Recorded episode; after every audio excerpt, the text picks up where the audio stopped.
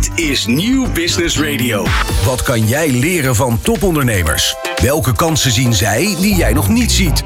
In de horeca, retail, e-commerce of welke branche dan ook. Dit is De Ondernemer Live met Jonathan van Noord. Ja, welkom terug. Leuk dat je kijkt of luistert naar het tweede uur van De Ondernemer Live. Hoofdgast is nog steeds Charlotte Melkert van eQualture. Hoe je beter en eerlijker personeel werft, ja, daar gaan we het met haar over hebben, ook in dit tweede uur. Daarnaast in de show Wobbe van Soelen, oprichter van koffieketen Anne en Max. En we praten met Jan van der Spoel. Hij schreef een boek over hoe je jouw organisatie sterk kan verbeteren. Een bomvol tweede uur dus van De Ondernemer live. Wat kan jij leren van topondernemers? Welke kansen zien zij die jij nog niet ziet? In de horeca, retail, e-commerce of welke branche dan ook. Elke ondernemer kent dezelfde uitdagingen. In De Ondernemer Live hoor je echte ondernemersverhalen. Elke dinsdag tussen 11 en 1 schuiven topondernemers en experts aan bij Jonathan van Noord op Nieuw Business Radio. Live meekijken kan via deondernemer.nl. Ja, ik praat uh, nog steeds uh, met Charlotte Melkert, oprichter van eQualture. Uh, in het eerste uur noemde ik het al even. Een lijstje met de Forbes 30 Under 30. Jullie hebben ook een prijs gekregen voor het meest inclusieve bedrijf. Persoonlijk, Women of the Year Award. Waar ben je in die vijf jaar het meest trots op? Oeh, nou, niet op al die awards wel eigenlijk. Want ik vind dat dat uh, ook, ja, het is ook een beetje gebakken lucht. Uh, het is natuurlijk heel, het is goed voor de marketing, hè. Gratis, ik blijf toch een Hollander. Het is gratis marketing. Maar niet per se op die awards. Ik ben het meest trots op het feit dat we, uh, nou, dat we echt bereikt hebben wat we wilden doen met het bedrijf. Dat ik echt, kijk, we zijn het, dat zei ik het eerste uur, we zijn het ooit gestart echt met de ambitie. Iedereen moet dezelfde kans krijgen om, om aangenomen te worden voor een baan. en dat is ons gewoon gelukt voor de organisatie waar we werken. Dus eigenlijk mission accomplished. Ja, maar dan heb je schaal. Hè? Dus uh, het kan altijd groter. Uh, en ik denk wel dat wat wij doen nog steeds niet een, uh, een, een best practice is in veel organisaties. Dus ik denk dat we nu weten hoe het moet. En ik denk dat nu de uitdaging is hoe schalen we het ook. En vanaf welke grootte denk je dan van ook dat is afgetikt? Oef, weet ik niet. Ik denk dat het vooral gaat om vanaf welke grootte ben ik ook niet meer de persoon om dit te doen. Ik heb altijd gezegd, ik zie mezelf niet als CEO van een bedrijf van 100 plus man. Ik denk dat ik daar helemaal niet goed in ben. Dat ik het ook niet leuk vind. Dus misschien uh, verkoop je het bedrijf en gaat het in een andere vorm door. En gaat het met een ander managementteam door. Wellicht ook niet. Maar ik denk niet dat ik dit zelf nog tien jaar doe. Daar gaan we het straks nog uh, uh, gaan we daar dieper op in. Maar eerst even over de centen en dan met name het, uh, het groeigeld. Um, begin 22 hadden jullie een kapitaalinjectie gehad.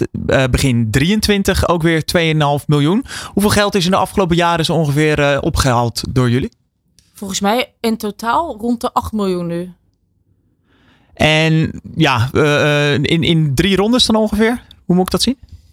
Uh, drie grotere rondes. En we hebben ook wat angel investors die er wat kleinere bedragen wat meer verspreid in hebben gestopt. Dus ik denk dat het is ja, de, de drie grote rondes die je waarschijnlijk online kunt vinden. En dan nog een paar wat kleinere die, uh, uh, die we nooit naar buiten hebben gebracht. En heb je daar echt moeite voor moeten doen? Nou, uh, minder dan wat ik verwacht had. Uh, al moet ik wel bij zeggen dat ik ook denk dat we wel een goede tijd nog geld hebben opgehaald. Hoor. Ik denk dat geld ophalen nu vanuit in ieder geval venture capital. Uh, ik weet niet hoe dat voor andere vormen van financiering is. Maar dat is nu wel iets moeilijker geworden. Maar ik moet zeggen dat mij altijd eigenlijk best wel is meegevallen. Ook omdat het natuurlijk heel veel verhalen zijn over vrouwen die minder geld kunnen halen voor een bedrijf. wij hebben daar eigenlijk niet echt heel erg last van gehad. Ik uh, las onder andere dat Pieter Schoen, bekend van uh, Dragon's Den, de investeerder, uh, ook bij jullie is ingestapt. Hebben jullie hem benaderd? Nee, hij heeft ons benaderd. Kijk eens aan, dan zit je helemaal toch met de stoel achterover. Van kom maar op.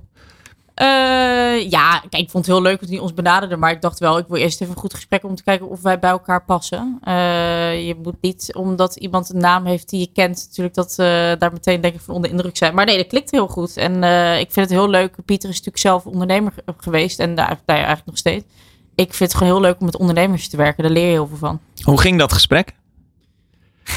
Dat was initieel een meeting van een uurtje. En dat werd uiteindelijk een meeting en een lunch en een borrel. En dat duurde volgens mij een uur of zeven, acht. En uh, ik kreeg dezelfde avond de termsheet opgestuurd. Kijk eens aan. Kijk eens aan. Uh, en en uh, hoe, hoe, is jullie contact dan nu nog? Uh, nou, in principe zien we elkaar eens per. Ik zie sowieso al mijn investeerders eens per kwartaal. Sommige iets, uh, nog iets tussendoor. Het ligt ook een beetje aan of er grote onderwerpen zijn. Uh, en als er specifieke topics zijn waar ik wat meer het over wil hebben, dan kan ik ze in principe gewoon altijd bellen. Dus soms spreek ik een, een Pieter bijvoorbeeld drie keer per maand. Het kan ook zijn dat ik hem misschien een keer twee maanden niet spreek. Want je haalt er dan ook wel echt advies uit, inhoudelijk advies. Ja, dat zou wel de bedoeling moeten zijn als je goede investeerders binnenhaalt. Ja, ben je daar heel strikt in? Dat het niet alleen, uh, ja, even plat gezegd, een zak geld is? Nou ja, het is, kijk, het is altijd sowieso moeilijk, heel moeilijk om in te schatten. Als je, uh, het, eigenlijk is investering ophalen natuurlijk ook een soort van salesproces beide kanten op. Dus het is altijd afwachten wat je er ook echt voor krijgt. maar ik denk dat, je, dat er heel veel ondernemers zijn die ook vaak gedwongen, hè, dat je gewoon geld nodig hebt op een gegeven moment. En dan moet je het ergens vandaan halen. Uh, maar ik denk dat de verkeerde investeerders wel echt heel erg een rem op je groei kan zijn. Dus ik zou wel altijd je aanraden om daar echt kritisch naar te kijken. Voegt een investeerder ook wat toe aan wat ik nu nodig heb? Het klinkt alsof je er ervaring mee hebt. Nou, ik heb eigenlijk hele leuke investeerders allemaal. Dus ik mag, uh, als ik vaak alle horrorverhalen hoor van sommige founders om me heen met hoe boardmeetings gaan, dan denk ik, nou, dan uh, hebben wij het eigenlijk best wel goed voor elkaar. Want je voelt niet vanuit die investeerders een bepaalde druk om een bepaalde kant op te gaan. Nee, ik wel een bepaalde druk om te presteren. Want je doet het natuurlijk. Uh, kijk, je, je, je belooft natuurlijk gouden bergen als je investering gaat ophalen. Dus die moet je dan ook wel waarmaken. Dus de druk om te presteren voel je natuurlijk altijd. Maar die voel je natuurlijk ook vanuit jezelf. Maar ik, wij hebben wel investeerders die ons heel vrij laten in de richting die wij op willen. Want voor hen is het denk ik minder een beweging dan. En meer, uh, waar we het uh, in het eerste uur over hadden, meer een bedrijf. Ja, al moet ik zeggen dat een van onze investeerders bijvoorbeeld een, uh, dat is voor impact, dat is echt een, een, een impactfonds. Dus die investeren alleen maar in wat zij tech for good bedrijven benoemen. Uh, ik denk dat het voor sommige investeerders ook inderdaad gewoon om de return on investment gaat. Maar dat is voor mij ook niet erg. Want ja, wat ik het eerst u zei, ik denk dat als wij meer omzet draaien, dat wij ook meer impact maken. En wat is nou een tip die je dan bijvoorbeeld van zo'n Pieter Schoen uh, meekrijgt? Dat je denkt van nou, dat, dat haal ik niet bij ja, collega-ondernemers in het, die in hetzelfde schuitje zitten, bijvoorbeeld. Nou, wat ik uh, leuk vond aan Pieter, we hebben het net uh, wat uitgebreid over pricing gehad. Uh, Pieter is wel een beetje de aanjaar geweest van duurdere, wat zei hij nou toen vandaag? Hij zei iets in de richting van, als je een Rolls Royce wil zijn, dan moet je niet eens een Toyota neerzetten. Nou, wij waren een Toyota in termen van pricing nog twee jaar geleden. dus hij heeft bijvoorbeeld wel heel erg geholpen met, hoe zet je die pricingstrategie nou beter neer? En is het dan ook wel dat je het bij hem misschien eerder aanneemt dan als je desnoods met vrienden het hierover hebt en dat die dit zouden zeggen? Ik zou het wel sneller van iemand aannemen die ervaring heeft. Maar ik moet wel zeggen dat uh, als een van mijn investeerders nu luistert of dit een keertje hoort, dan, uh, lachen ze waarschijnlijk. Wij zijn wel heel eigenwijs. Ja? Dus ik neem het uiteindelijk wel van je aan. Maar het, of jij meer ervaring hebt dan dat ik heb, hoeft niet voor mij te betekenen dat ik het sneller van je aanneem. Waar, waaruit die eigen wijsheid zich nog meer in? Uh, nou ja, ik trek me niet zo heel snel wat aan van wat mensen van iets vinden. En ik denk ook dat je. Uh, en, en soms zorgt het er ook voor trouwens dat we na een paar weken op terugkomen en dan bleek uh, iemand anders gelijk te hebben. Overigens, die durf ik ook al toe te geven. maar ik denk dat als je een ondernemer bent, en met name ook als je een bedrijf opzetten wat dingen echt anders doet, dan moet je ook wel een beetje eigenwijs zijn en je, je eigen koers kunnen varen en soms even de advies in de wind kunnen slaan. Maar hoe weet je dan dat jouw koers de juiste koers is? Ja, niet trial and error. Ik denk dat, uh, ik denk dat we van die 8 miljoen die we hebben opgehaald, uh, zit er heel veel leergeld tussen. Keuzes die je achteraf misschien anders zou moeten maken. Maar ja, dat heeft iedereen uiteindelijk. Ik denk dat als ik nu hierna nog een keer een bedrijf start, dat ik ook weer de helft van mijn investering waarschijnlijk aan dingen uitgeven. Van ik achteraf denk, nou, ik weet niet of dat de goede versneller achteraf was. Maar wordt die bandbreedte niet steeds kleiner om fouten te maken? Wordt er, wordt er, zit je nu niet op een grote dat er misschien verwacht wordt dat er echt wel ja, wat minder trial and error plaatsvindt? Of, of is dat inherent aan jullie branche waar je echt een disruptor bent? Nou, ik denk twee dingen. Ik denk dat uh, uh, op een gegeven moment uh, maak je denk ik die fouten ook wat minder, omdat je gewoon, nou ja, je wordt ook gewoon wat wijzer. Je snapt wat beter op een gegeven moment hoe je markt werkt, hoe je klanten werken. Dus ik denk ook dat je wat meer gevoel krijgt bij de keuzes die je maakt door de tijd heen. Uh, en ik denk dat trial and error altijd zal blijven. Ik denk alleen dat je uh, door de jaren heen ook beter leert binnen welk kader probeer ik dat en wanneer moet ik zeggen ik stop ermee, want het werkt niet. Uh, ik denk dat je nooit, zeker niet in een start-up of scale-up, alles kunt uitkristalliseren voordat je gaat beginnen. Soms moet je gewoon gaan. Maar je moet wel heel goed van tevoren afspreken wanneer is het punt waarop we bepalen gaan we mee door, ja of nee. En ja, dus dan stel je eigenlijk gewoon voor jezelf bepaalde targets. Als we dat dan bijvoorbeeld niet halen, dan ja. nou, kappen we met dit, met ja. dit project.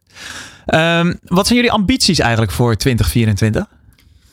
hard groeien, uh, met name. Uh, dus we hebben best wel veel in ons product ook geïnvesteerd het afgelopen jaar. Om eigenlijk wat, wat meer uh, die hele employee lifecycle te kunnen bedienen. Dus ook een stukje talent development, interne mobiliteit, noem maar op.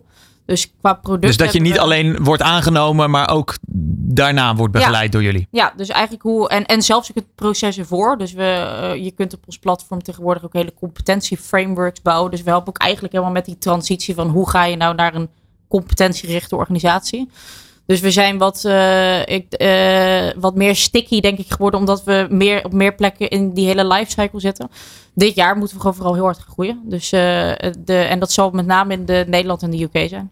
En durf je daar getallen aan te koppelen? Van nou ja, dat is ons target wat bij ons op kantoor ja, overal te zien is? Ja, 180.000 euro in MR groeien dit jaar. En hoe ben je op dat bedrag gekomen? Ja, ook dat is natuurlijk, uh, blijft een beetje natte vingerwerken. We, kunnen, we hebben nu denk ik genoeg data om in ieder geval te kunnen, te kunnen kijken naar de afgelopen jaren en daar gemiddeldes van te kunnen nemen. het blijft natuurlijk altijd een beetje koffiedik kijken of je, of je budgetten ook echt uitkomen. Welke hobbels zie je met dat target in het achterhoofd uh, op de weg? Uh, Oeh. Nou, het is best een ambitieus groeitarget wat we hebben. Uh, ik denk dat de, de, de hobbels. Uh, ik denk dat we. Wij verkopen ons product al wel in, in, veel verschillende landen. Maar ik moet zeggen dat het altijd ook wel iets meer een toevalstreffer is. dan dat daar een hele bewuste strategie achter zit. En we hebben dit jaar nu wel gezegd. De UK wordt een hele bewuste strategie. Dus hoe zorgen we ervoor dat we die naam die we hier in Nederland hebben. dat we die daar ook snel kunnen krijgen?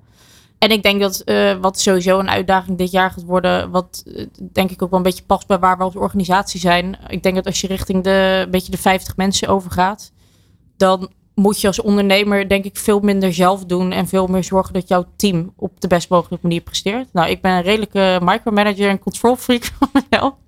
Uh, dus ik denk dat voor mij persoonlijk die transitie wel een uitdaging gaat worden. Nou, het is leuk dat je het zegt, want we hadden hier niet zo lang geleden uh, René van der Zijl te gast, de uh, CEO van XXL Nutrition, de sportvoeding en de shakes mm -hmm. en zo.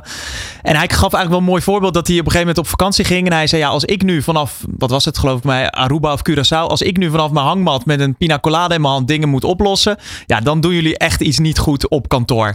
Ja. Dat kan een mooie uitdaging zijn. Uh, ja, nee, maar ik bedoel, ik heb een fantastisch team. Dus ik zou mijn laptop weken dicht kunnen klappen en het zou goed gaan. Maar ik ben gewoon iemand, ik vind heel veel componenten van ons bedrijf heel interessant. Dus ik bemoei me daardoor in, met heel veel dingen. Maar ik weet, ik, ik weet heel zeker dat als ik zeg, ik klap nu mijn laptop drie weken dicht, dat het bij mijn team helemaal goed gaat komen. Een andere vraag. Stel dat nou bijvoorbeeld een Randstad of Young Capital echt even gas geeft. Ja, ben je dan niet zo ingehaald als relatief kleine speler? Dan maak ik even het aanhalingstekensgebaar. Nou, ik denk dat uh, ik zie dat absoluut niet als concurrent. Sterker nog, Randstad is eigenlijk een hele belangrijke klant voor ons. Waar we uh, met, met Randstad hebben we echt hele toffe experimenten gedaan. En als je het nou hebt over het stukje, we hebben kunnen bewijzen wat we doen. Randstad heeft wel echt de data aan ons gegeven om dat te kunnen bewijzen. Dus ik denk dat, ehm, ik denk dat juist organisaties als Randstad heel interessant voor ons zijn. Want dat zijn de organisaties die natuurlijk op hele grote schaal verantwoordelijk zijn voor het werven van nieuw personeel. En die allemaal nu heel radicaal die omslag moeten maken in hoe gaan we naar talent kijken om ervoor te zorgen dat we ja, ook gewoon simpelweg genoeg plaatsingen blijven doen in deze arbeidsmarkt. Nou, ik bedoel het ook meer van ben je niet bang dat zij misschien in-house een, een soortgelijke variant maken? Of lopen jullie dan al te ver op de troepen vooruit? Ja, ik denk dat ik daar, uh, ik denk dat ik daar een paar jaar geleden misschien wel bang voor, meer banger voor zou zijn. Uh, als ik nu zie hoeveel uh, research, development, doorontwikkelen, bewijsvoering er gaat in echt die games goed neerzetten. Ja, dat, dan kun je dat misschien in een jaar of twee, drie zou je misschien een redelijk eind kunnen komen. Nou, ik denk dat wij dan alweer zoveel stappen verder zijn dat ik, uh, ik, ik geloof wel dat wij die voorsprong altijd kunnen behouden.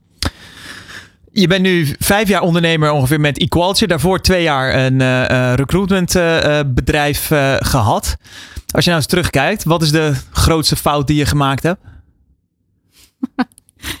Oeh, nou, ik heb er best wel veel gemaakt door de jaren heen. Uh,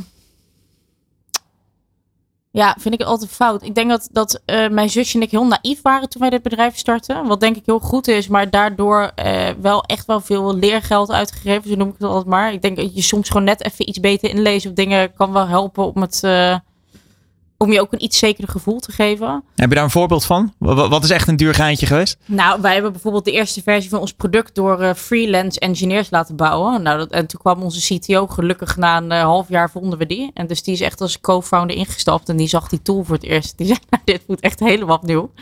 Eh nou ja, daar hadden we net, wat is het, denk ik anderhalf ton uitgegeven om het helemaal te bouwen. Dus in die tijd, dat is sowieso heel veel geld, maar helemaal als je net met je bedrijf start. Eh, dus ik denk dat dat wel echt de fout is die we hebben gemaakt. Ik denk ook dat een fout was die we hebben gemaakt. En dat is eigenlijk heel grappig. Volgens mij heb ik het zelfs ooit nog gezegd in eh, een van de interviews van de ondernemer. Eh, wat compleet haak staat op het product wat we hebben. Ik denk dat toen Fleur en ik begonnen waren wij 21 op dit bedrijf. En je hebt natuurlijk eigenlijk nergens echt verstand van. Dus ik denk dat wij toen toch op een bepaald moment dachten... nou laten we dan maar wat mensen om ons heen gaan aannemen... die dit al een keertje eerder hebben gedaan. Die ons dan eigenlijk kunnen vertellen hoe het werkt. Nou ja, de hele gedachtegang achter ons product is juist ervaring. Zegt eigenlijk niks over hoe je gaat eh, performen. Dan moet je meer naar potentie kijken. Ja, eigenlijk zijn jullie het levende bewijs van hoe het dus kan. Ja, maar we hebben ook daardoor gezien dat het eh, de andere kant op ook echt niet hoeft te werken. Dus we hebben wel achteraf gewoon te snel ook soms bijvoorbeeld hele senior mensen aangenomen op posities waarvan dat eigenlijk nog helemaal, de tijd was daar nog helemaal niet rijp voor. Dus misschien zijn we eigenlijk zelf wel in de valkuil getrapt waar nog steeds eh, heel veel organisaties in trappen. Welk advies had je eerder willen krijgen? Poeh. Eh, ik had nou advies. Ik had wat eerder eh, mezelf willen kunnen benchmarken tegen andere bedrijven. Ik denk dat wij altijd heel erg geneigd zijn om de, onze budgetten heel groot te maken. We moeten heel veel groei doormaken en niks is goed genoeg. En ik zit nu sinds een jaar of twee jaar in een WhatsApp groepje met allemaal founders van softwarebedrijven. En nu zie, kan ik dus veel beter ons eigenlijk vergelijken met de markt. Zie ik van, oh ja, wij doen het eigenlijk best wel goed als je, eh, als je ons naast het marktgemiddelde legt. En ik denk dat ik die bevestiging voor mezelf af en toe iets meer had willen hebben. Ja, dan kan ik me wel voorstellen dat je je misschien ook met heel veel grote bedrijven, bijvoorbeeld met je klanten, gaat vergelijken hoe zij dingen doen. En dan ja, zijn jullie eigenlijk nog een, een, een scale-up in dat geval. Ja, en ik denk dat voor heel veel ondernemers is het gewoon nooit goed genoeg. Dus als jij, eh, kijk, de, ik, ik had het toevallig met mijn vriend eh, gisteren over, die is zelf ook ondernemer. Ik zei, de dingen waar je vijf jaar geleden van zei, nou, ik zou zo trots zijn als dat gebeurt. Dan denk je nu echt van, nou, ik ben echt met hele andere dingen bezig. Dus het is ook nooit genoeg. Maar ik denk dat het af en toe best wel fijn is om even de, de, de bevestiging vanuit de markt te hebben dat je op het goede pad bent. Dat kan ik me voorstellen. Maar waar lig jij bijvoorbeeld nog wel s'nachts wakker van? Eh, waar lig ik wakker van? Ik lig altijd wakker van of wij hard genoeg. Nou, ik lig trouwens nooit wakker. Ik, eh, mijn stressniveau is wel hoog. Eh, maar als ik ergens over na zou denken, als ik wakker ben. ja, het is altijd wel groeien we hard genoeg. Zijn we, blijven we goed vooruit op de markt. Ik denk het standaard riedeltje waar iedere ondernemer denken we over nadenkt. En hoe zorg ik ook gewoon voor- een goede work-life balance? Is bij mij altijd goed geweest. Want aan hoeveel uur moeten we dan denken dat jij in de week bezig bent met Equalture? Eh, ik denk nu. Ik denk iets van 70 uur per week. 60, 70 uur per week. Dus ik vind nu voor een ondernemer best prima. En wat was dat? Nou, dat was echt veel meer. Ik zat vroeger echt iedere avond tot eh, met, een, eh, met een pizzadoos naast me op kantoor tot tien uur te werken. Zaterdag en zondag naar kantoor. Daar heb ik nu wel echt wat meer ritme voor mezelf in gevonden. Ja, maar wat, wat gaf dan dat je daar tijd voor vrijmaakte? Ik heb een hele wijze vriend die tegen mij zei: eh Charlotte, dit ga je nog een paar jaar zo volhouden. En eh, als je dit zo blijft doen, dan ga je op een gegeven moment jezelf eh, helemaal voorbij rennen. En we hebben iets wat wij nu wat meer doen, wat we in het begin eigenlijk helemaal niet genoeg deden, is ook meer leadership training. Niet alleen voor ons als managementteam, maar ook voor, voor alle andere managers in ons bedrijf. Nou, en daar heb ik ook wel vaak te horen gekregen. Ja, je loop, jij kan jezelf wel makkelijk voorbij lopen. Nou ja, als dat een paar keer tegen je gezegd wordt, dan ga je daar natuurlijk op een gegeven moment Dan pas je wel over nadenken. Toch een, eh, eh, een vraag die ik eh, leuk vind om je te stellen. Kan je ondernemen leren of ben je er een? Je bent er een. Leg eens uit. Ik denk dat ondernemen te maken heeft met je toch iets meer je aangeboren skills en je aangeboren persoonlijkheidskenmerken. Dus ik denk dat als jij hebben, nou ja, goed, eh, risico durven nemen, flexibel zijn, eh, dat soort dingen, dat zijn wel van die typische gedragingen die ik denk nodig heb. Ik denk ook dat je bepaalde hoe snel kun je leren, hoe is je analytische inzicht, dat zijn wel echt dingen die je nodig hebt. Maar Ja. Charlotte, dit klinkt bijna alsof je hier een game van kan maken. Of je kan zien of iemand een ondernemer is. Nou, ik denk dat wij dat best goed zouden kunnen weten, ja. Nou, dan moeten we eens aan tafel, denk ik. Ik zie kansen. Nee, ik geloof absoluut niet. Maar ik, uh, maar ik weet niet of ik hier uh, vijanden mee ga maken. Maar mensen die bijvoorbeeld een master entrepreneurship gaan doen in de hoop dat ze ondernemer worden, denk ja, dat is, ik, ik, ja, misschien heb ik het helemaal mis hoor. Maar dat is denk ik niet de route waarop je dat uh, het beste gaat bereiken. Over ondernemen gesproken, daar komt ook vaak verkopen bij. Hoe vaak krijg jij een aanbieding? Valt op zich wel mee hoor. Ik denk een paar keer per jaar. En dan moet je er natuurlijk ook wat afvragen hoeveel daarvan echt uh, uh, reëel zijn. Uh, dus op zich valt dat wel mee. Maar wij houden daar ook nu echt wel heel erg de boot voor af. We zijn echt nog lang niet op het punt waar ik het zou willen verkopen. Want per wanneer neem jij de telefoon op? Nou, ik denk als het voor mijn gevoel ook iets meer afvoelt. ik denk dat er ook nog wel bepaalde dingen zijn die ik zelf ook wel echt nog zou willen leren. Dus hè, dat stukje waar ik het eerder over had, het schalen. Ik denk dat ons product staat als een huis. We hebben echt uh, van onze, vanuit onze klanten uh, bijna 100% blijft. Dus wat we doen is echt wel goed. Maar hoe zorgen we nou voor dat we echt de wereld in gaan? We hebben, we hebben nu klanten bijvoorbeeld in andere continenten. Ik vind het heel leuk met verschillende culturen te werken. Dus er zijn dingen die ik zelf nog wel zou willen leren. En, en ja, gewoon het idee hebben dat we op iets grotere schaal dit bereikt hebben. Uh, maar wat ik zei net eerder, ik denk dat er op een gegeven moment voor mij persoonlijk ook een houdbaarheidsdatum op zit. Ik denk niet dat ik een goede CEO ben voor een bedrijf van 100 mensen. Dus ja, dan op dat punt zou ik er zelf uh, wellicht wel afscheid van nemen. Maar uh, wat, wat is Equalture, denk je, in, in potentie waard als je naar de toekomst kijkt? Nou ja, dat is altijd, dat, is, dat vind ik zo afhankelijk ook van de markt. Want die, die, die, de waarderingen voor SaaS-bedrijven, die schommelen ook zo enorm. nou, we hebben altijd wel intern gezegd, het moet wel voor 100 miljoen over de toonbank gaan. Ooit. Nou ja, nu is het niet meer intern. Nu is het ook extern genoemd. Ja, daar heb je gelijk in. Laatste vraag. Stel, je hebt het verkocht. Wat dan? Uh, nou, ik, uh, twee, ja, of ik ga weer opnieuw een, uh, een SaaS-bedrijf beginnen. Maar ik vind, kijk, ik heb nooit echt de ambitie gehad om een, per se om een techbedrijf te hebben. Ik denk dat dat voor, meer, voor mij meer de oplossing was voor het probleem wat ik zag ik vind het topic waar ik mee bezig ben, de arbeidsmarkt een stukje eerlijker maken, vind ik, daar zou ik me wel tegenaan willen blijven bemoeien. Uh, dus of je dat dan als vorm als consultant of public speaking wat meer doet, dat kan natuurlijk ook. Uh, ik zou ooit nog wel een stichting ook willen hebben. Dus ik denk dat ik, ik merk wel dat ik, ik zou niet een bedrijf kunnen hebben wat puur commercieel georiënteerd is zonder dat daar een impact oogmerk. Dat moet toch wel voor mij bij zitten, dat stukje impact.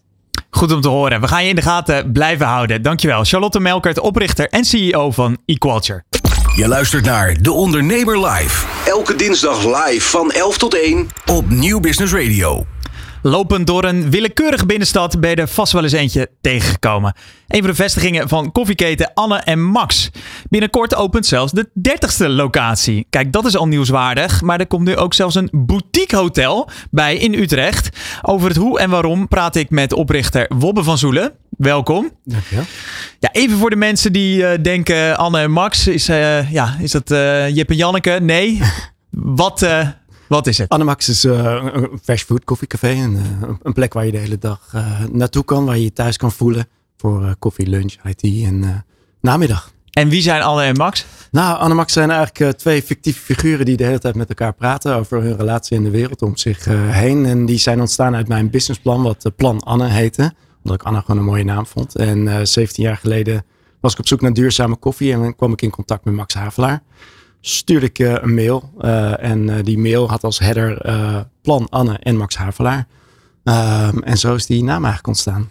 Kijk, dat is ook weer een leuk, leuk weetje die we, die we kunnen onthouden. ja, en de zaken gaan, gaan goed. de dertigste locatie komt eraan. Ja, ja, dat is ontzettend leuk. Het is een heel bijzondere locatie. Het is een locatie waar onderin een Annemax zit. Uh, en daarboven zitten 15 hotelkamers. Uh, die we ook helemaal in Animax-stijl gaan maken. Dus dat is uh, heel bijzonder. Nog heel eventjes gewoon over de organisatie. ja, 30 locaties. Hoe lang zijn jullie nu bezig? Ja, 17 jaar. 17 jaar? Ja, ja wat, wat, hoe, hoe zou je het geheim typeren? Dat het um, zo goed gaat? Ehm, nou, ik denk, we hebben een aantal zaken waar we waar consequent steeds aan, aan, aan hebben gewerkt. We hebben onze vijf uh, waarden: open, eerlijk, zorgzaam, betrokken en respectvol. Waarbij zorgzaam in de horeca natuurlijk een van de allerbelangrijkste dingen is. Um, hoe, ja, dat vind ik een containerbegrip. Zorgzaam. Ja? Hoe, hoe, pas je dat dan toe? Wat, wat, is dan typisch Anne en Max wat je misschien bij een andere koffieketen niet ziet? Nou, uh, hoe we ooit begonnen zijn is ook, ook vanuit die zorgzaamheid. En toen communiceerden we dat, dat niet zo uh, helder, omdat we dat ook niet wilden.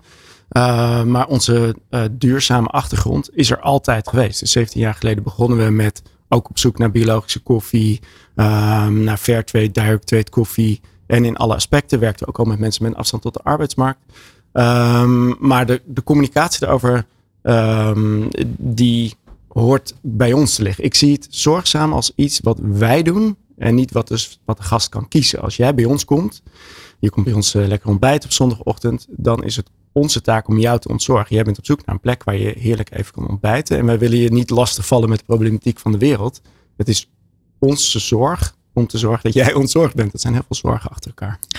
Ja, maar eh, even concreet, bedoel je daar dan mee dat je uh, bijvoorbeeld met het uh, duurzaamheid, wat, wat, jullie hoog in het vaandel hebben, dat je daar minder te koop mee loopt, om, want het zit gewoon in je bedrijfsvoering? Het, ja, het is bij ons een waarde. Dus het is nooit bedoeld als iets voor de gasten, om, om, als marketingtool. Het is een waarde van het bedrijf.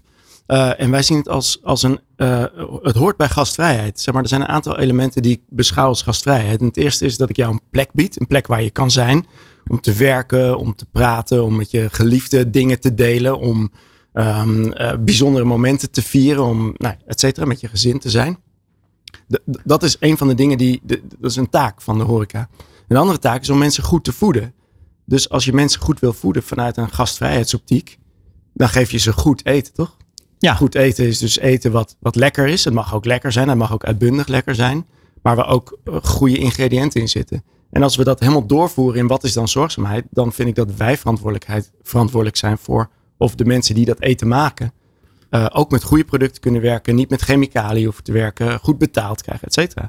Dus het is gewoon de keten van zorgzaamheid tot in het maximale doorwerken. Bij gasvrijheid in ieder geval, dat koppel ik ook gelijk wel aan mensenwerk. Ja. Dat hè, een, een, een zaak is zo leuk als uh, de mensen die er achter de bar of uh, in de bediening uh, werken. Zeker. Lijkt me een uitdagende markt nu. ja, dat, dat is zo. Dat zijn in elke tijd zijn er enorme uitdagingen. Nu zijn er wel heel veel uitdagingen samen. Maar um, um, ja, er zijn altijd mensen die het ontzettend leuk vinden net als ik, om voor andere mensen te zorgen. Om ze een mooi moment te geven. Om ze een leuk moment te bieden. Om mooie producten voor ze te maken. Die, die ambacht zit in mensen. Dat vinden ze leuk.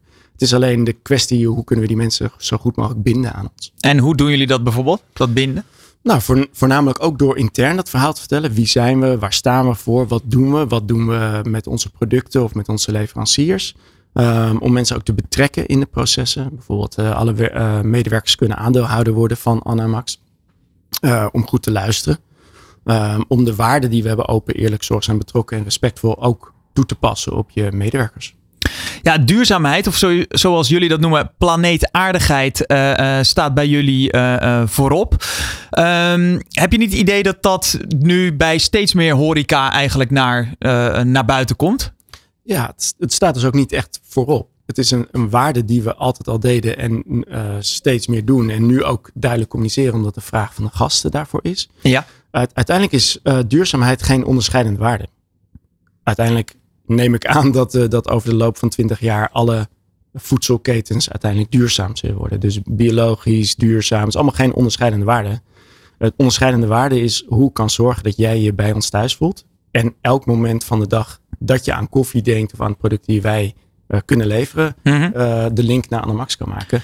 En, en dat we een glimlach op jouw gezicht over als je bij ons bent. En bij wie uh, creëren jullie die, die glimlach? Wie, wie zijn jullie klanten zoal? Nou, dat is dus een hele brede groep. Dat, dat kan zijn, in, in, in iedereen zijn leven zijn er momenten dat je bij Anamax kan zijn. Om, om als je wil werken, als je wil wakker worden, als je verliefd wil worden, als je bij wil praten, als je het contract van je nieuwe huis tekent met taart en, uh, en een grote kop koffie, dan, uh, dan kan je er zijn. Het zijn natuurlijk wel mensen die houden van lekker en goed eten.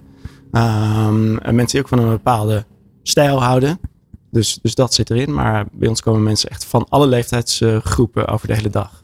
En nu dus de dertigste locatie. Ja. Heb je een ja, actieve strategie waar je wil zitten? Hoe, hoe, hoe, kies je een locatie bijvoorbeeld? Uh, Oeh, nou, daar gaat best wel wat onderzoek uh, in zitten. Maar het moet natuurlijk een locatie zijn waar onze doelgroep uh, komt. Waar, waar veel mensen komen. Um, en die goed, um, ja, een, mooie ruimte, een mooi pand, goed terras, terras op het zuiden, nou ja, of op de zon, et cetera. Dus er zijn heel veel criteria voor. we willen natuurlijk eerst graag in alle mooie grote steden van Nederland zitten.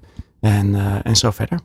En ben jij dan nog uh, daar zelf bij betrokken? Ga, ga je elke locatie nog, uh, nog zelf langs? Ja, ja absoluut. Dus ehm, ik, ik, ik, ben, ik begin altijd met de twijfels. En dan hopelijk slaat dat om naar zekerheden. Leg eens uit. Nou ja, kijk, een, locatie is echt heel. We werken met franchises, dus we werken ja. met franchise-nemers. Dus die mensen die hebben een, een droom om een, om een vest, vestiging van Anamax te beginnen.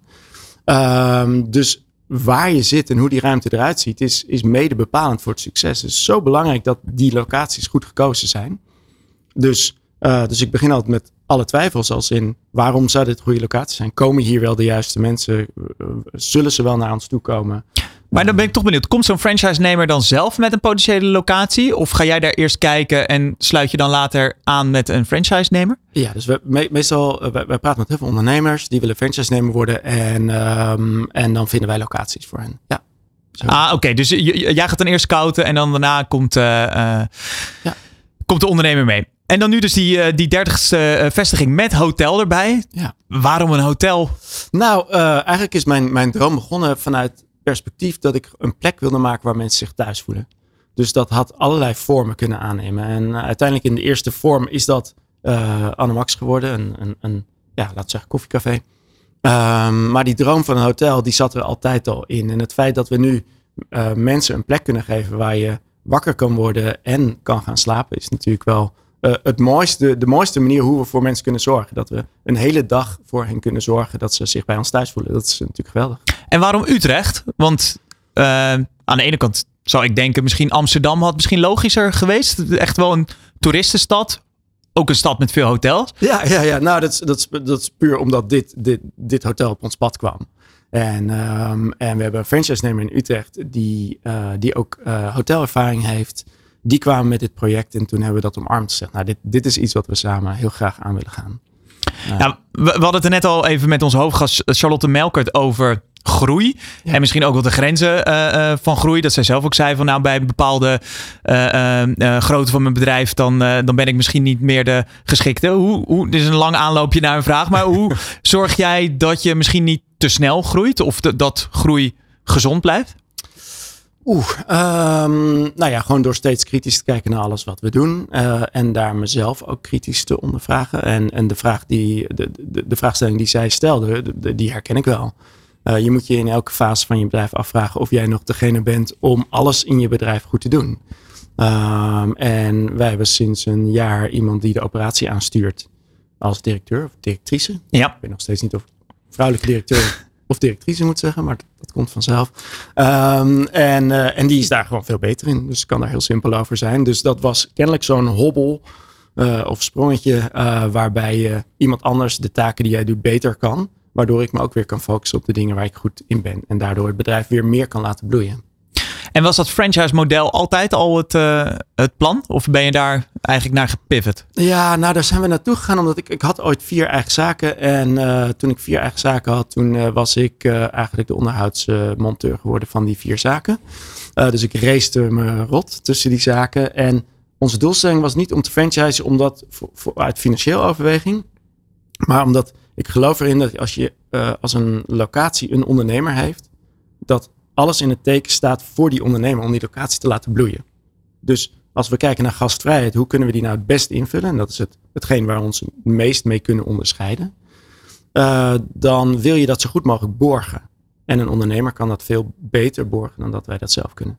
Dus daarom zijn we gaan franchise nemen. Nou, dit, dit vind ik leuk dat je het zegt. We hadden hier vorige week Rames Ramzi, uh, grote horecamagnaat uit, uh, uit Amsterdam. 35 uh, zaken heeft hij. En hij zei ook wel dat die... want mijn vraag was dan vooral, hoe zorg je dat horeca niet onpersoonlijk wordt? Dat geen eenheidsworst wordt. En zei hij ook van, ja, ik zorg altijd wel dat er echt een bedrijfsleider met skin in the game zit. Want mhm. anders ja, de, uh, dan staat de ene week de ene student erin en de andere week uh, de andere. Dat zijn een beetje mijn woorden. Maar ja. daar komt het in de horeca vaak wel op neer. Dat het heel onpersoonlijk wordt. En jij zegt dus ook dat dat dus echt wel belangrijk is. Wil je binding houden met je, met je klanten? Ja, alles draait om uh, herkenning en erkenning. Als je je gasten vaste gasten wil maken, van vaste gasten, vaste, van gasten, vaste gasten, dan zul je ze moeten herkennen en erkennen. Dus ten eerste gewoon herkennen wie het zijn. En dan erkennen wat ze doen. Want iedereen die herkend en erkend wordt, uh, die voelt zich goed. Uh, en die zal zich verbonden voelen met wat je doet. Dus. Is het een markt met veel concurrentie? Ja, Ja, denk het wel. En hoe onderscheid je je dan? Nou, wij dus door vooral heel erg ons, onszelf te zijn, ons eigen pad te kiezen op het gebied van duurzaamheid, maar vooral op wie Anamax zijn met onze normen en waarden. Um, en, uh, en binnen de fantasie van Anamax dat volledig uit te voeren. Dus, een, dus het concept te laten bepalen door, door de mooie, leuke dingen die de, de gasten boeien. Um, en daarin echt de, de typische Anamax-stijl te hanteren. Um, uh, zonder dat je een gewone koffieketen wordt. Want koffieketens zijn er genoeg. Ja, nee, zo vraag ik hem ook. Omdat je, uh, ja, er zijn een hoop opties. En dat ja. is van, van uh, uh, hoge prijs, hoge kwaliteit, lage prijs, lage kwaliteit. Maar het lijkt me ook wel een lastige markt om misschien heel onderscheidend te zijn. Omdat men misschien ook gewoon alleen een kop koffie wil. Maar ja, antwoord is misschien ook dat dat niet altijd het geval is. Die kunnen ze ook bij wijze van spreken thuis krijgen. Dus je moet wat meer bieden. Vooral in Nederland kan je echt overal ontzettend goede koffie krijgen. Ja, ook thuis. Dus daar zit je onderscheidende waarde niet in. Ik vind dat we fantastische koffie hebben. Dus uh, geen misverstand daarover. Uh, maar dat is niet waarom mensen naar ons toe komen. Nou, mensen komen naar ons toe omdat ze zich fijn voelen. Omdat ze met elkaar ergens willen zijn. Wat fijn is. En vervolgens uh, willen ze herkend en erkend willen worden. Ze willen zich thuis voelen. Nu, nu, dus het hotel. Wat kunnen we nog meer verwachten van jou en van jullie? nou, er zijn mooie ontwikkelingen voor de toekomst. Natuurlijk meer vestigingen en wellicht ook meer hotels. En ook misschien, niet misschien, ook Annemaxen op plekken um, waar je misschien onderweg bent. Dat moet je even uitleggen. nou, er zijn... Kijk, op dit, op dit moment moet je echt naar een Annemax gaan zeg maar in de stad. Uh, maar we kunnen ook Anamax op stations maken of andere plekken waar je onderweg bent. En dan kan je onze producten ook heel goed meenemen. Maar dat lijkt me dan juist weer die minder persoonlijke plekken. Als ik naar een, een station kijk. Precies persoonlijk maken. Want als jij onderweg bent, dan wil je net zoveel van je koffie genieten. En ook dat kleine moment van geluk meenemen in de trein of in de auto. Die je die je in een Anamax ook kan. Maar in, op zo'n station kan je toch moeilijk iedereen herkennen en erkennen? Of? Nou, ik, ik denk dat we uh, ons in ieder geval ons uh, ontzettend best daarvoor kunnen doen om dat leuker, beter en mooier te maken. Ja. Maar zullen dat dan ook franchise vestigingen worden? Of? Um, dat zou kunnen. Ja, dat is nog niet helemaal duidelijk, maar zo. Maar die plannen liggen er wel voor. Uh, uh, en, en wat betreft de hotels, is dit dan een beetje een testcase? Ja, dit is wel echt een. Uh, we wilden heel graag een, ja, wat je dan noemt, flagship store maken met hotel erbij. Wat echt het, het mooiste van Annemax laten zien. en als dat een groot succes is, dan, dan rollen we dat natuurlijk graag uit. En hoe ga je ervoor zorgen dat het een succes wordt? Wat, zit hier een bepaalde marketingfilosofie ook nog achter? Um, nou, we zorgen dat het, dat het een succes wordt om gewoon door de Annemax-stijl gewoon goed door te voeren. Zodat je echt van ontbijt tot het moment dat je gaat slapen, steeds in elk moment die je kan beleven, daar denken: wat zou, wat, hoe maken we hier een Anamax moment van? Dus hoe toveren in, op elk moment een, een, kleine glimlach op je gezicht? En dat zit in alle details. Dus mensen vragen me wel eens van: ja, kan je in, in twee zinnen aangeven wat Anamax nou zo bijzonder maakt? Ja, horeca is zo bijzonder door alle verschillende details die samenkomen, precies op dat moment dat jij daar bent, zeg maar. En uh, dat is dus niet één ding heel goed doen. Dat zijn heel veel dingen, heel veel aspecten precies op het juiste moment samenbrengen. Een gevoel overbrengen dan eigenlijk. Zeker. Uh, stel we willen naar het uh, hotel in, in Utrecht. Hoe, hoe doen we dat? boeken zou ik doen. En hoe dan? nou, dat kan gewoon via de, de booking sites die daarvoor zijn en via onze eigen website. Alright, nou die staat uh, genoteerd. Dankjewel, Wobbe van Zoelen van Anne en Max. Dit is De Ondernemer Live op Nieuw Business Radio met Jonathan van Noord. Vertrouwen komt te voet en gaat te paard, al dus het bekende gezegde. Wat je misschien niet wist, is dat vertrouwen ook de onzichtbare sleutel tot sterke werkrelaties is. Ja, ik zeg dat niet, maar schrijver en vertrouwensexpert Jan van der Spoel Jan, welkom. Dankjewel. Ja, je schreef onlangs het boek uh, 360 graden vertrouwen, schreef je. Uh, ik heb hem hier uh, even ook in de, in de camera. Ja, dus de onzichtbare sleutel tot sterke werkrelaties. Waarom moest dit boek er komen, Jan? Nou, um, een paar jaar geleden, zo rond de, de, de, de, de, de coronaperiode, um, had ik echt zo'n zo'n zo'n nieuw moment van, ik moet iets anders gaan doen. Als we even teruggaan, dan uh, ik ben jarenlang uh, ontwerper geweest en creative director. En een van de, en ik had altijd twee dingen waar een goede campagne uh, aan moest voldoen. Mensen moesten het snappen en mensen moesten het vertrouwen. Dus daar is eigenlijk al de, de kiem gelegd voor, voor, voor, voor vertrouwen. Um, zo rond corona uh, dacht ik van, hé, hey, ik moet iets anders. Uh, ik, ik, wil wat dieper ingaan op dat onderwerp. En als je dan gaat kijken van, wat bestaat er al? dus welke boeken zijn er geschreven? Wat, wat zegt men in de wetenschappelijke wereld? Dat spreekt elkaar allemaal een beetje tegen. Het is ofwel super complex, wetenschappelijk, voor een formule van vertrouwen.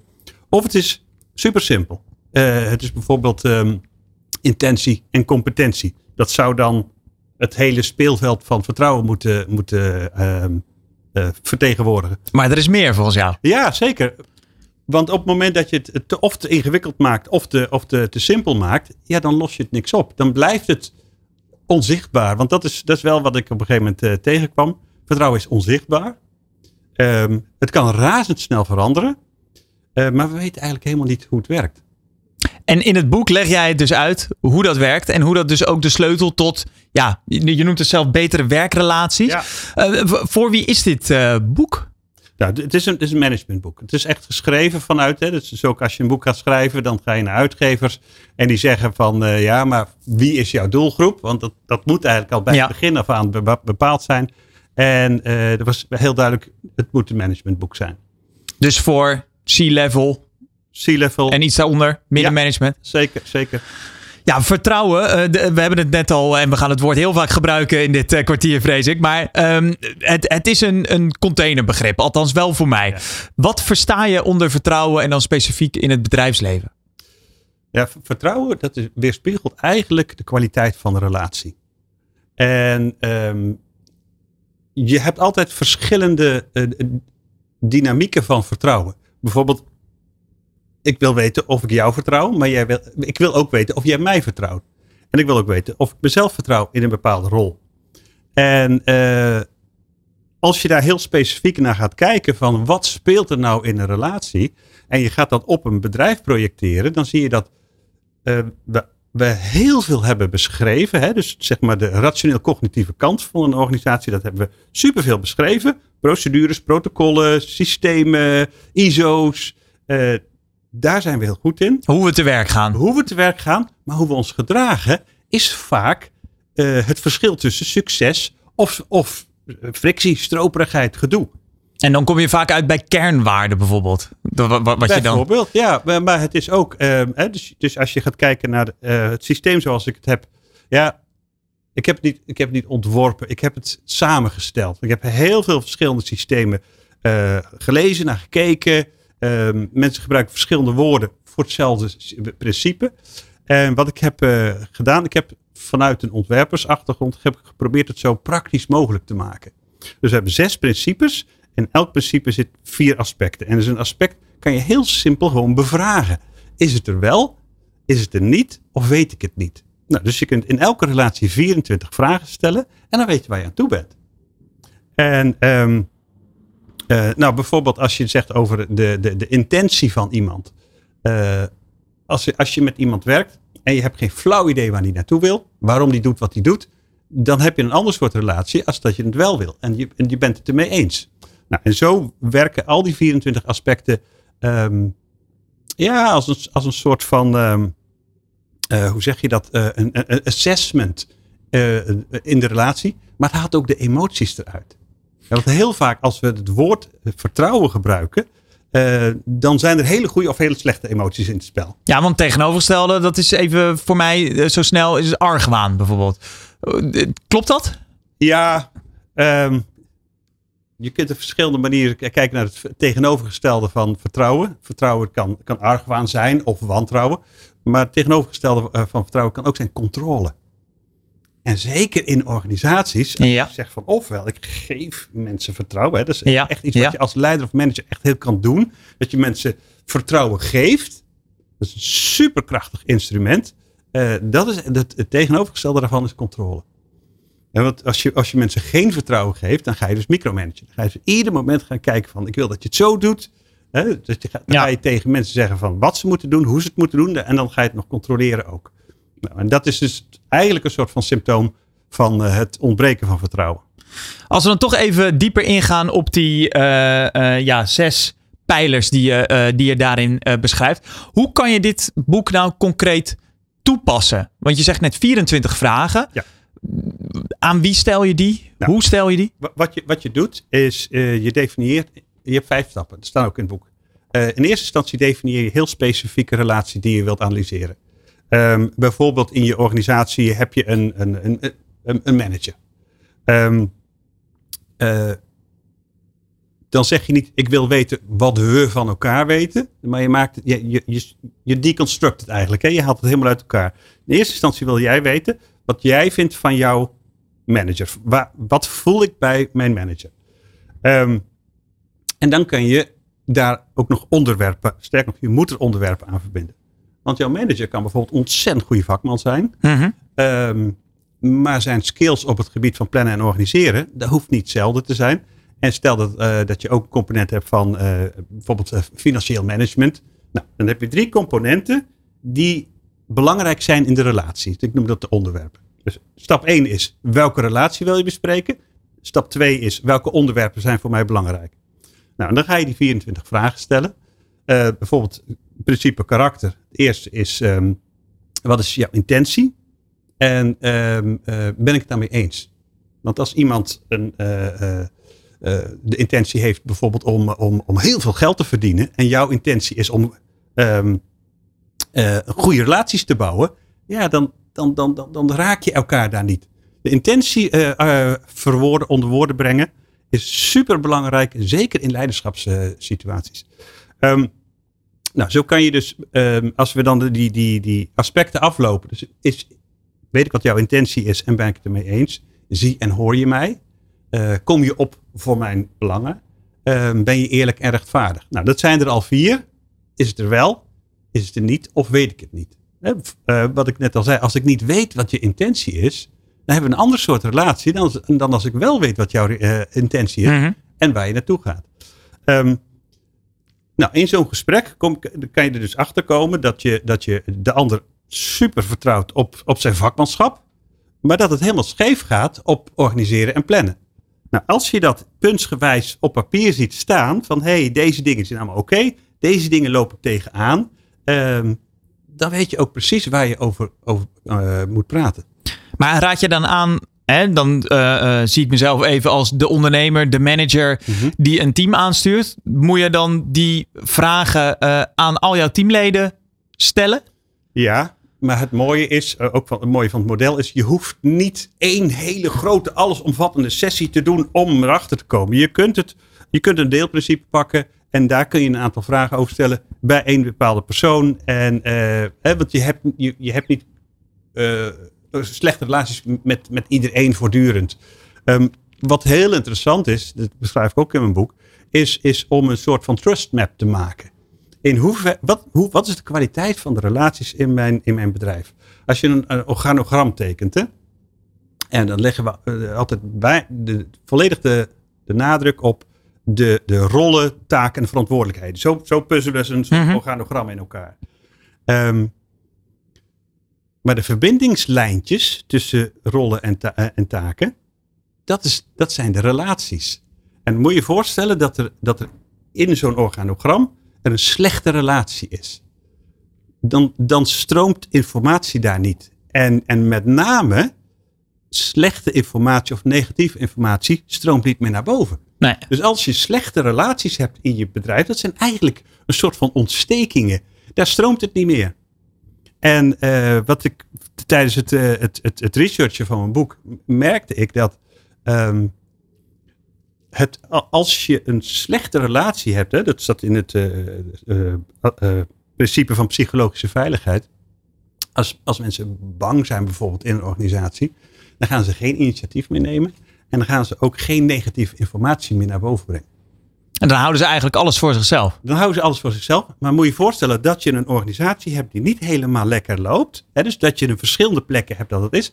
Aan de top heb je een continue informatieachterstand. Ja, je weet eigenlijk niet wat er op de werkvloer gebeurt. Precies. En op de werkvloer, maar ook bij klantenservice. Dus, dus Ja. dat kan op, eh, best heel erg, erg, erg gevaarlijk zijn. Dus het investeren, het daadwerkelijk analyseren van hey, hoe zijn de relaties in mijn organisatie? En welke vraag moet ik stellen om dat te verbeteren?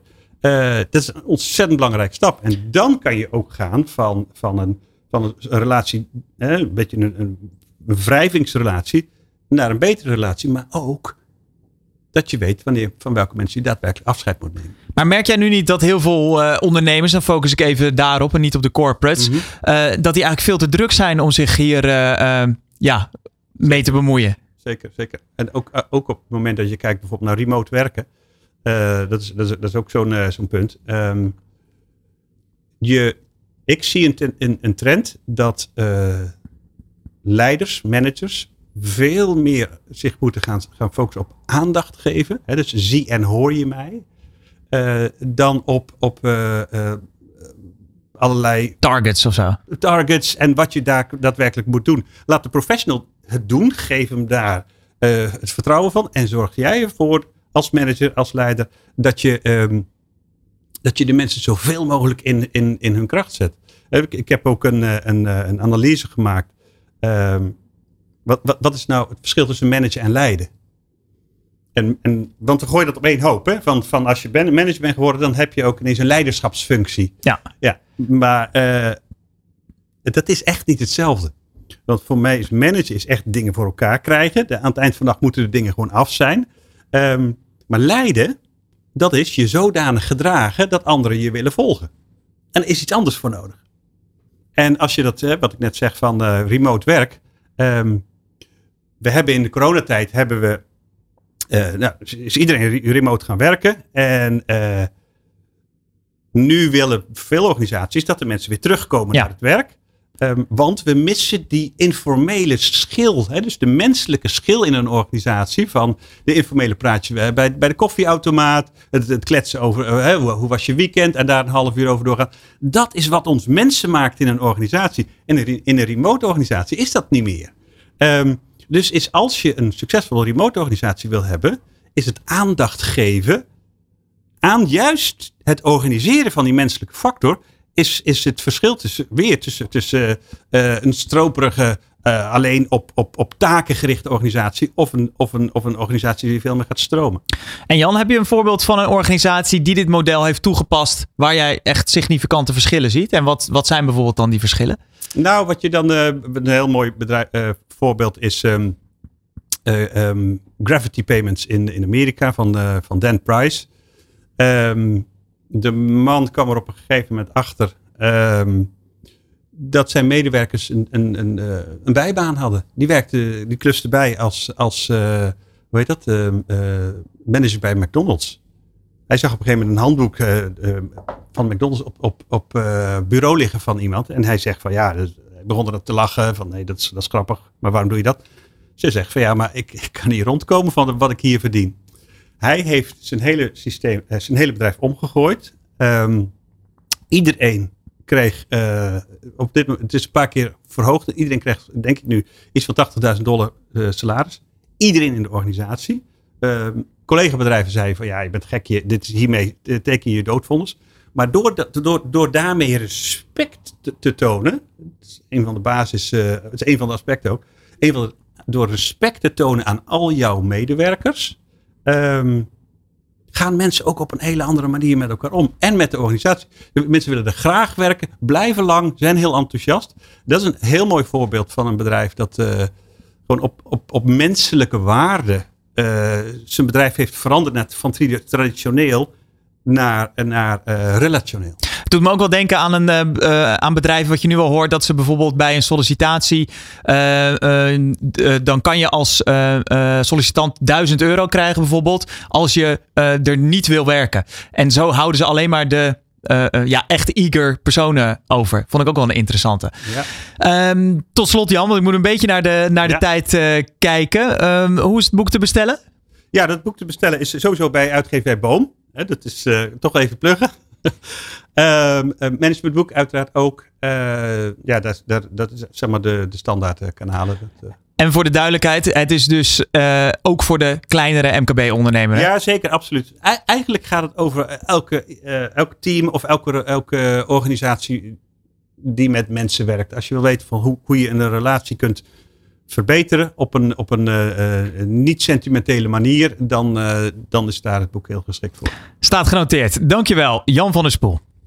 Elke dinsdag een andere inspirerende ondernemer te gast tijdens De Ondernemer Live. Van 11 tot 1 live op Nieuw Business Radio. Ja, het is één voor één. Dat betekent dat dit alweer het einde was van het tweede uur van de Ondernemer Live. Ik dank je hartelijk voor het luisteren en kijken. En hopelijk tot volgende week. Tussen 11 en 1, de Ondernemer Live. Wat kan jij leren van topondernemers? Welke kansen zien zij die jij nog niet ziet? In de horeca, retail, e-commerce of welke branche dan ook. Elke ondernemer kent dezelfde uitdagingen. In de Ondernemer Live hoor je echte ondernemersverhalen. Elke dinsdag tussen 11 en 1 schuiven topondernemers en experts aan bij Jonathan van Noord op Nieuw Business Radio. Live meekijken kan via deondernemer.nl.